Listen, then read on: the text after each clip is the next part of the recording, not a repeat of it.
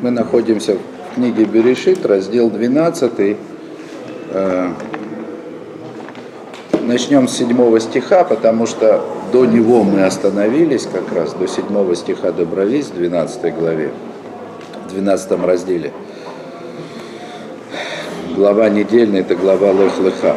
Но тут э, я прямо скажу, прочитать прочитаем, но сказать особо, особо нечего будет. Ваер Ашем аль Авраам, Ваемер Лизареха и Тен это Арец Азой, Ваевен Шам Мизбех ля Ашем, Анире Алав. Значит, и показался Всевышний Аврааму, вот тут вот он ему показался, и сказал, потомкам твоим дам я землю эту, и построил э, там, Авраам, естественно, и построил там жертвенник Всевышнему, открывшемуся ему. Вот. Ну, собственно, здесь нужно сказать, здесь обращает внимание, обращает внимание комментатор Орахайм, э, что Тора говорит, что Авраам построил, построил жертвенник Всевышнему не в благодарность за то, что он пообещал дать ему землю, дать его потомкам землю, а в благодарность за то, что Всевышний открылся ему.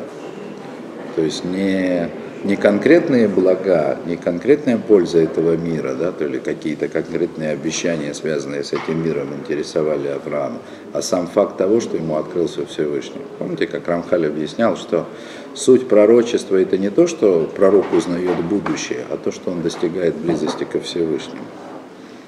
То есть Аврааму открылось пророчество, да, то есть какой-то был уровень пророчества, который называется «И показался Всевышний Аврааму». И сказал ему, что он вот дает эту землю потомкам его. То есть, видимо, это нужно было снова сказать. Э, я не знаю почему. Да? И Авраам построил жертвенник Всевышнему в благодарность за то, что Всевышний открылся ему. Ваятек Миша Магора, Микедем Лебетель, Ваяэта Ола Бейсель, Миям Ваи Микедем, Ваивен Шам Мизбех Ля Ашем, Ваикро Башем Ашем. А потом он перешел на другое место, в Ятек Мишам, то есть как бы ушел оттуда. Он ушел с этого места, а гора в смысле в сторону гор. Вот. Э, Микедем Лебетель, к востоку от Бетеля, значит, и как бы простер, да, простер, э, шатер, э, шатер ее тут сказано. Да? Сейчас я скажу почему. Значит, Бейтель Миям, э, Бейтель у него был со стороны моря, так в Торе называется запад. Земля Израиля, она так просто устроена, что западная сторона это море. Да? Вот. И западное направление, оно в Торе, оно называется Яма, то есть Миям, то есть со стороны моря. Да, то есть и он как бы простер шатер ее так что Бейтель оказался у него к западу, а другой город, Аи, значит, он оказался к востоку. Опять же, город Аи – это один из первых городов, которые в книге, как описано в книге Иошуа бен Нуна, значит, который был захвачен Израилем, вошедшим в землю Израиля. Есть это было то самое место, бы, все это было напротив того места, где евреи вошли. Да? То есть вот он установил, простер шатер ее, так что Бейтель оказался у него с запада, а Аи с востока. Вейвеншам Мизбех Ляшем, и там он построил э, жертвенник Всевышнему, значит, и опять возвал к имени Всевышнему. Вот. Э, да, ее шатер, ее шатер, шатер Что сначала он тут отмечают комментаторы, что сначала он разворачивал шатер Сары, да, у него был свой шатер, а потом уже свой. об этом речь идет. Вот. Понятно, что смысл в этом есть не только этический, мусорический, есть в этом смысл и глубокий, очень. Но я даже не знаю, с какой стороны подойти к его объяснению именно здесь. Поэтому мы пойдем дальше. Вот. Дальше мы пойдем, потому что дальше нас ждет отрывок, который он вообще, конечно, он вызывает столько вопросов, что давайте почитаем. Потому что здесь начинается, здесь сейчас речь пойдет об очередном испытании Авраама. Вейса Авраам Алох Венесоа Негба, значит, и двинулся Авраам Негба. А это юг, так называется юг. Тоже, вот как западная сторона земли Израиля это море, так ее южная сторона это пустыня. Фактически пустыня, которая называется Негев. Вот. Название это происходит от, э, это все, от глагола, э, глагол есть такой линагев, вытирать, сушить что-то. То есть нагев это сухое место. Он пошел туда, где сухо, где засушливо. Вот. Это синоним южного направления в Торе. Как бы это значит на юг. Пошел оттуда на юг. Вот пошел оттуда на юг, да, ну, как бы по-простому, да, для того, чтобы, значит, исследовать южные пределы обещанной ему земли Израиля. То есть пошел в сторону Египта. Да? И вот в этом походе с ним случилась неприятность. Вае Рав Баарец, Ваерет Авраам Мицрайма, Ля Кикавет Рав Баарец. И случился голод в земле, в земле Израиля. И опустился Авраам в Египет, жить там, ну в смысле, лагур это не, не, не жить, это как бы пережить. Э, лагур это то же самое, хотя сегодня мы говорим лагур это жить, как бы в современном иврите. На самом деле это тоже от корня герут, в смысле быть пришельцем. Это не, не поселиться, да? Это Агада, Агада учит лагур, э, Агада пасхальная учит лагур, это значит на время спуститься. Пожить. Пожить, да. Не жить там, а пожить там, побыть какое-то время. Да, так он и спустился в Египет для того, чтобы пожить там. Кикаве Тарав Барес, потому что тяжел был голод на земле. Вот. Теперь смотрим дальше. Ну, понятно, да, то есть это само по себе испытание Авраама. То есть Всевышний пригласил его, Всевышний пригласил его э, оставить дом, семью, пообещал невероятные блага, привел ему в землю, которую он ему как бы обещает. И, и сразу после очередного обещания, что следующее происходит, наступает голод. Жить невозможно, приходится эмигрировать в соседнюю страну. И не просто в соседнюю страну, да, не в Швейцарию какую-то должен был эмигрировать Авраам, да, беженцем фактически пошел. А пошел он в страну, сейчас о ней будет сказано, Ваика Ашер Криф Лаво Мицрайма. И, когда, и было, когда он приблизился Э, прийти уже в Египет. Вайомер Эль Сарай, и что? Гинина ядати киша яфет мареат. Значит, и вот я, значит, сказал он царь жене его, и вот я знаю, что ты женщина красивая. Отсюда тоже как бы э, Талмуд фактически учит намек, да, что Авраам и Сара они были настолько скромными людьми, что Авраам только случайно заметил перед самым спуском в Египет, насколько Сара была красивая. Так. Интересовался больше философией, богослужением, как бы. Вот.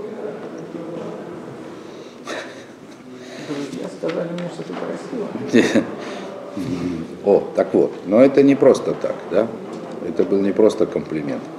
Значит, вот, говорит, я знаю, то есть как бы узнал я, да, что ты женщина красивая. Вая кирота амицрим э, амру и что зоит варготи ватахахил. Значит, и будет, когда увидят тебя египтяне и скажут, жена, вот она его, и убьют меня, а тебя оставят живой.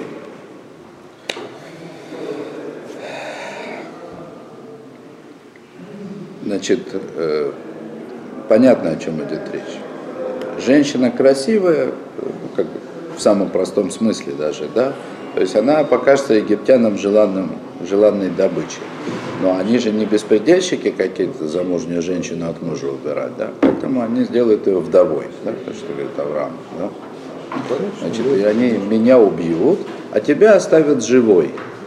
Э, сама вот это, сама вот это добавление, а тебя оставят живой, оно звучит как бы не, ну как лишнее, что ли. Проблема в том, то есть то, что Авраама убьют, становится еще большей трагедией, то, что Сару оставят женой, Это, это мне напоминает комментарий Раши по поводу поступка Хавы, когда она накормила Адама яблоком, после того, как она ну, плодом с древа познания. Змей ведь соблазнил Хаву, она съела от древа познания, а потом дала Адаму, и он тоже ел. И там Раша объясняет, что когда она съела от, этого плода от древа познания, она подумала, ну вот теперь я умру, а он женится на другой, да, надо, значит, его тоже.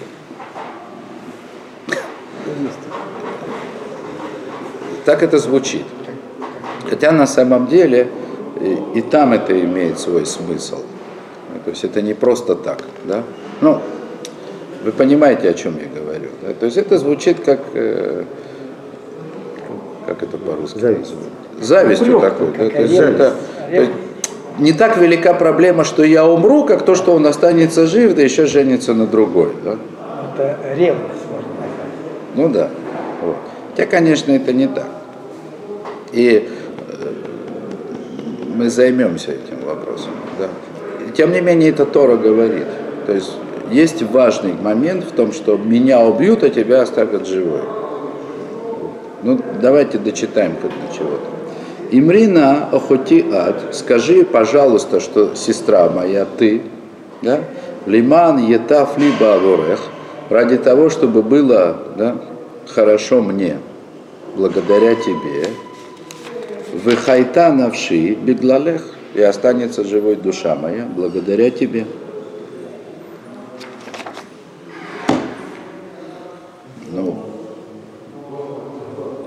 Я не знаю, то есть как бы в рамки морали, приличий это,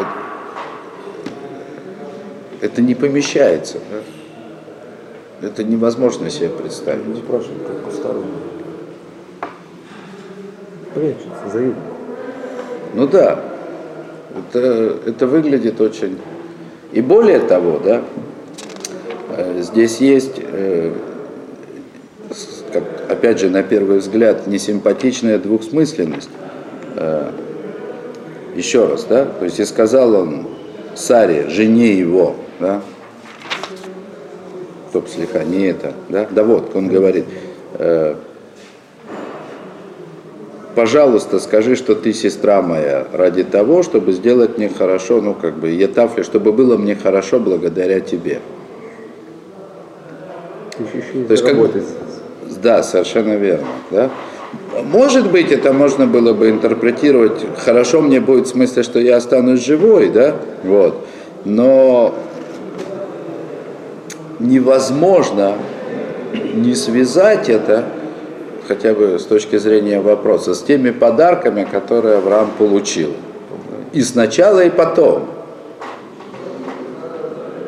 Потом мы прочитаем, что ему первым делом дали подарки за Ну, сало. понятно, то есть, мог бы развести, сказать, что мы вообще не знакомы. значит, то есть, ему заплатили за нее, как за сестру, то есть Магарыч ему дали, да? А потом еще и откупались, когда оказалось, что это вышла ошибка. Да? Вот. И культ. я сразу скажу, да, то есть интерпретировать, да, что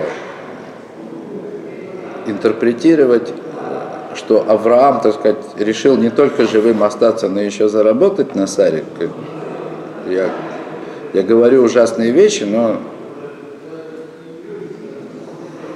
я вынужден их сказать для того, чтобы сказать, что это не так. Да? Вот. Это невозможно, потому что чуть дальше в главе, после того, как Авраам победил царей, и ему хотели дать в благодарность за участие в войне долю добычи, Авраам сказал, не надо мне никаких подарков, не дай бог, что кто-то подумает, что Авраам разбогател там с чьей-то помощью. Противоречие. Это полное противоречие. да. Вот. И тем не менее, то, что здесь сказано, да, я думаю, дало немалую пищу для сочинения анекдотов. Вот. Я просто скажу в общем и целом, да, то есть пока, так сказать, о чем здесь очевидно идет речь, для того, чтобы это не, не вызывало такого уж сильного недоумения. Уже в начале мы, этой главы, значит, мы видели в комментаторах э, такое правило, которое называется Маасе Абот Симан Лебаним. Значит, то, что происходит с праотцами, то, что Тора приводит как произошедшее с праотцами, это есть намек на то, что будет с детьми. И конечно же, невозможно не усмотреть между вот этим вот событием, то есть сразу после обещания Всевышним дать Аврааму землю, он приходит в эту землю и тут же отправляется в Галут, отправляется в изгнание и не куда-нибудь, не куда-нибудь, а именно в Египет. Да? И когда Авраам потом вдруг начинает говорить Всевышнему, как я узнаю, да, чем ты подтвердишь, что дашь ты эту землю потомкам, что Всевышний говорит, ты узнаешь это тем, да, что потомки твои будут в изгнании в Египте. То есть изгнание Авраама, то есть то, что с ним произошло, да, как только он вошел в землю, это было важнейший этап в том, что он на самом деле заслужил землю Израиля. Но, естественно, что провести как бы однозначно да, полную параллель только с тем, что спустились в Египет, с тем, что происходит здесь, это будет недостаточно. Вот. И, и тут нужно поговорить о, собственно, сути изгнания вообще, да, для того, чтобы понять, что здесь происходит и чему здесь Тора нас, очевидно, хочет научить. Ну, по крайней мере, как минимум. Да. Конечно же, всегда есть больше, чем, чем я могу себе вообразить. Э, что, собственно, такое изгнание? В чем его суть? И, и где первое изгнание упомянуто в Торе? А, изгнали. Адама изгнали из Ганейда. Но на самом деле намек на изгнание в Торе он еще глубже.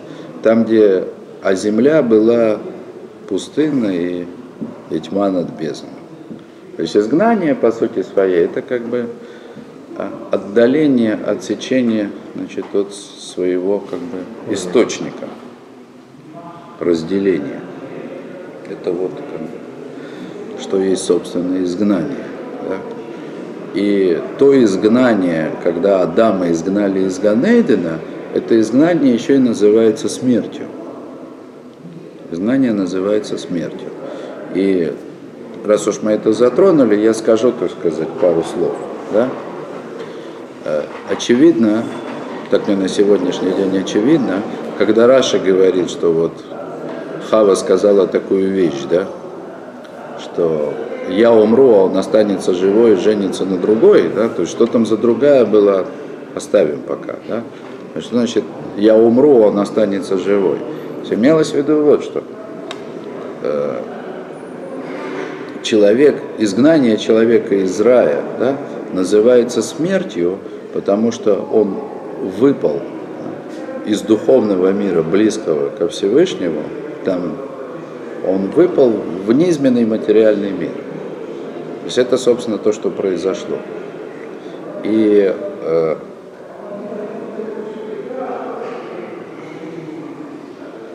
это называется смертью, да? Это как бы корень изгнания. Вот. И когда человек приходит в этот мир, когда он рождается, да, то, в принципе, для его души, да, в определенном смысле,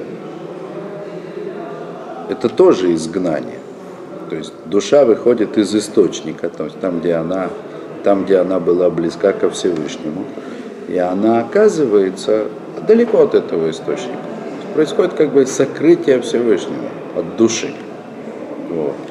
Но вот этот э, аспект разделения, да, который можно отнести к душе из-за того, что она удаляется от источника, относится не только к самой душе, но и к телу тоже. В смысле, что когда человек находится вдалеке, в изгнании, далеко, так сказать, от источника, от источника своей жизни, то не только его душа отделена от источника, но и тело отделено от души. То есть, ну конечно, от возвышенной души, то есть тело отделено. И нахождение человека в этом мире, там, где у него есть свобода выбора, дурное начало, всякого рода природные явления оказывают на него влияние. Да? То есть можно рассмотреть как то, что душ, тело человека отдаляется от души, то есть лишается настоящей близости с ней, и оказывается на земле под властью материальности и дурного начала. Вы поняли? То есть, в принципе, настоящий человек, то, чего он должен достичь в конце концов, когда он заслужит, то, каким был Адам в Ганейдене, то, на что будет похоже наше состояние, когда придет Машиих. Это когда душа и тело находятся в полном единстве, когда нет никакой возможности для свободы выбора, для борьбы, когда дурное начало не имеет влияния на человеческое тело, то, какое оно является, как имеет сегодня.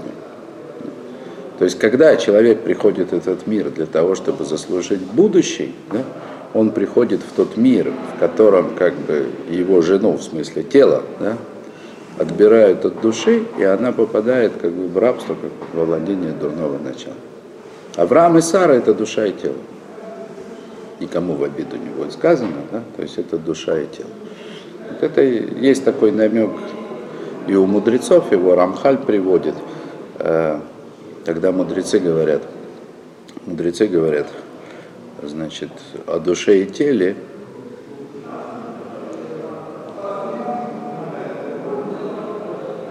душе и теле говорят так, что душа до того, как спустится в этот мир, она э, близка к Всевышнему, я своими словами пересказываю, но имеет ни, никаких заслуг. Значит, когда спускается в этот мир, ведет в этом мире жизнь праведную – заслуживает то, что должно заслужить, да, говорят, телом своим становится подобно Саре.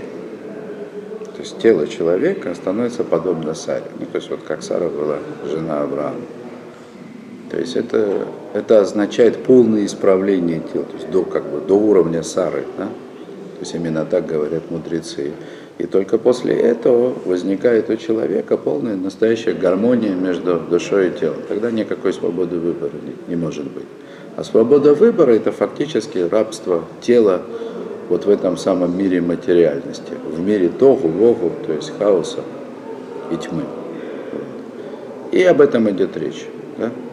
То есть для того, чтобы заслужить землю Израиля – Авраам и Сара, они должны были спуститься в Египет, где им грозило разлучение. Где им грозило разлучение.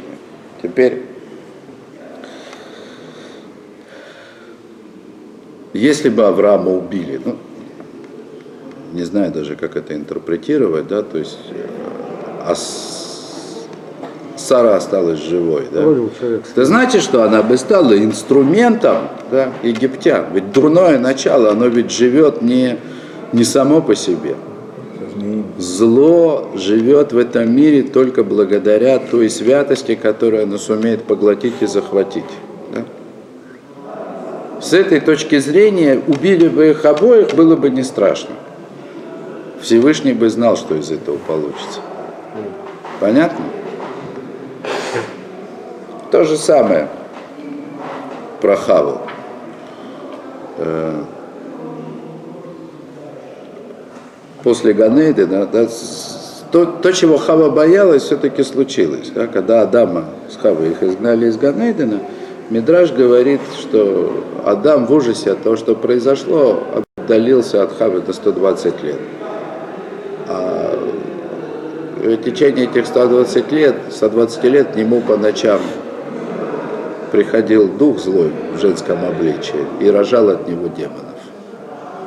То есть нельзя разделять как бы, аспекты святости пополам. Да? Если один из них исчезает, а второй остается, он становится добычей темных сил. Используется. Это, собственно говоря, идея. Вот Авраам говорит, меня убьют, и тебя оставят живой. В смысле, так сказать, что они превратят цару в инструмент, да, увеличение, увеличение укрепление своей жизненной силы, своей жизненности. Об этом говорит Авраам. Вот. И это для него, конечно, страшное испытание. То есть это испытание. То есть в тот момент, когда он входит в землю Израиля, то есть он понимает, что для того, чтобы заслужить землю Израиля, он должен спуститься в мир материальности, да, где его, как бы, скажем так, более физическая составляющая, более земная составляющая, как Сара, окажется в плену, да, у дурного начала, а ему вообще как бы грозит смерть, да. Ну, в общем, такое испытание предстоит. И тем не менее он полагается на Всевышнего и, и спускается туда. Вот это вот испытание. То есть вот это была вера Авраама. Да? То есть он увидел, что для того, чтобы э, он увидел, что для того, чтобы заслужить по-настоящему удостоиться обещанного Всевышнему, ему предстоит пройти испытание, и испытание это невозможно себе представить, как его можно пройти. То есть он оказался перед испытанием похожим на то, которое случилось с разведчиками, когда их послали разведывать землю Израиля. Они ведь испугались того же самого, чего мог бы испугаться здесь Авраам. Они пришли в эту землю, и они сказали, там нас ждут ужасные испытания. Они были правы, испытания были ужасные. И действительно, как бы результат такой получился, что, что народ не выдержал это испытание. Все закончилось это ужасным галутом. Но но это все равно, что вот представьте, разведчики пришли в землю Израиля, они были достаточно мудрыми, очень мудрыми людьми, да? И они увидели все, что произойдет до сегодняшнего дня, да? Значит, пришли они, пришли они в землю Израиля и увидели в своем понимании действительности город Тель-Авив со всеми, так сказать, вытекающими отсюда последствиями с парадами гордости, так сказать, и прочей веселухой. Они сказали, давайте останемся в пустыне, да? Это земля, она кушает, сказать, своих жителей. Это невероятно, это невозможно. За это они были наказаны. То есть увидели они это и сказали, нет, так жить нельзя, да? И это правда. Правда в том смысле, что невозможно представить себе, как в результате такого испытания мы удостоимся какого-то духовного великого уровня, то есть как в этом всем исполнится обещание Всевышнего. Это действительно невозможно себе представить, если смотреть на это вот как бы глазами э, одного только разума. Если бы, да, все знали заранее, во что это выльется, нужна была бы величайшая вера для того, чтобы выдержать это и пойти на это. Вот это вот то, что увидел Авраам. Это то, что увидели разведчики. Это то, что увидел Авраам. Но Авраам выдержал это испытание. Раз Всевышний сказал, значит, легко так сказать, ну как бы, это качество, которое называется тмимут. Тмимут простота или цельность, да?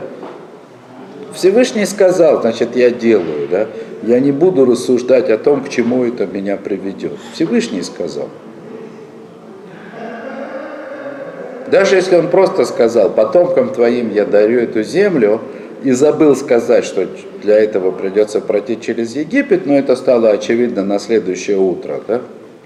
Знаете, как анекдот про то, как человек поймал золотую рыбку и сказал, что он хочет быть героем Советского Союза. Да? И тут в следующее мгновение он в окружении врагов с последней гранатой. Да? Все, что ему нужно, себя взорвать. Да? Не имел это в виду, да? но такова жизнь. Да? То есть то же самое это обещание Всевышнего. То есть ты эту землю получишь, в смысле, потому что ты пройдешь все, все испытания, которые я тебе дам. А испытание выглядит ужасно. Вот примерно так, как выглядит э, то, что должно было произойти с Авраамом и Сарой, когда они спускаются в Египет. Да?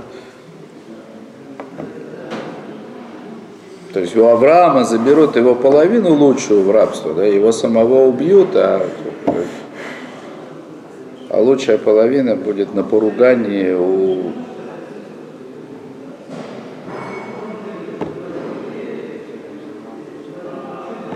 у самой мерзости. Но Авраам пошел на это.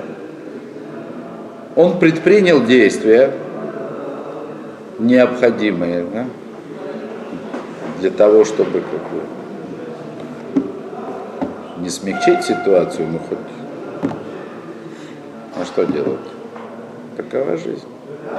Всевышний сказал, надо делать. То, вот. как бы. Но это вот то, что происходит с человеком в этом. Да Мы-то уже родились, да? Тело живет своей жизнью, душа живет своей жизнью.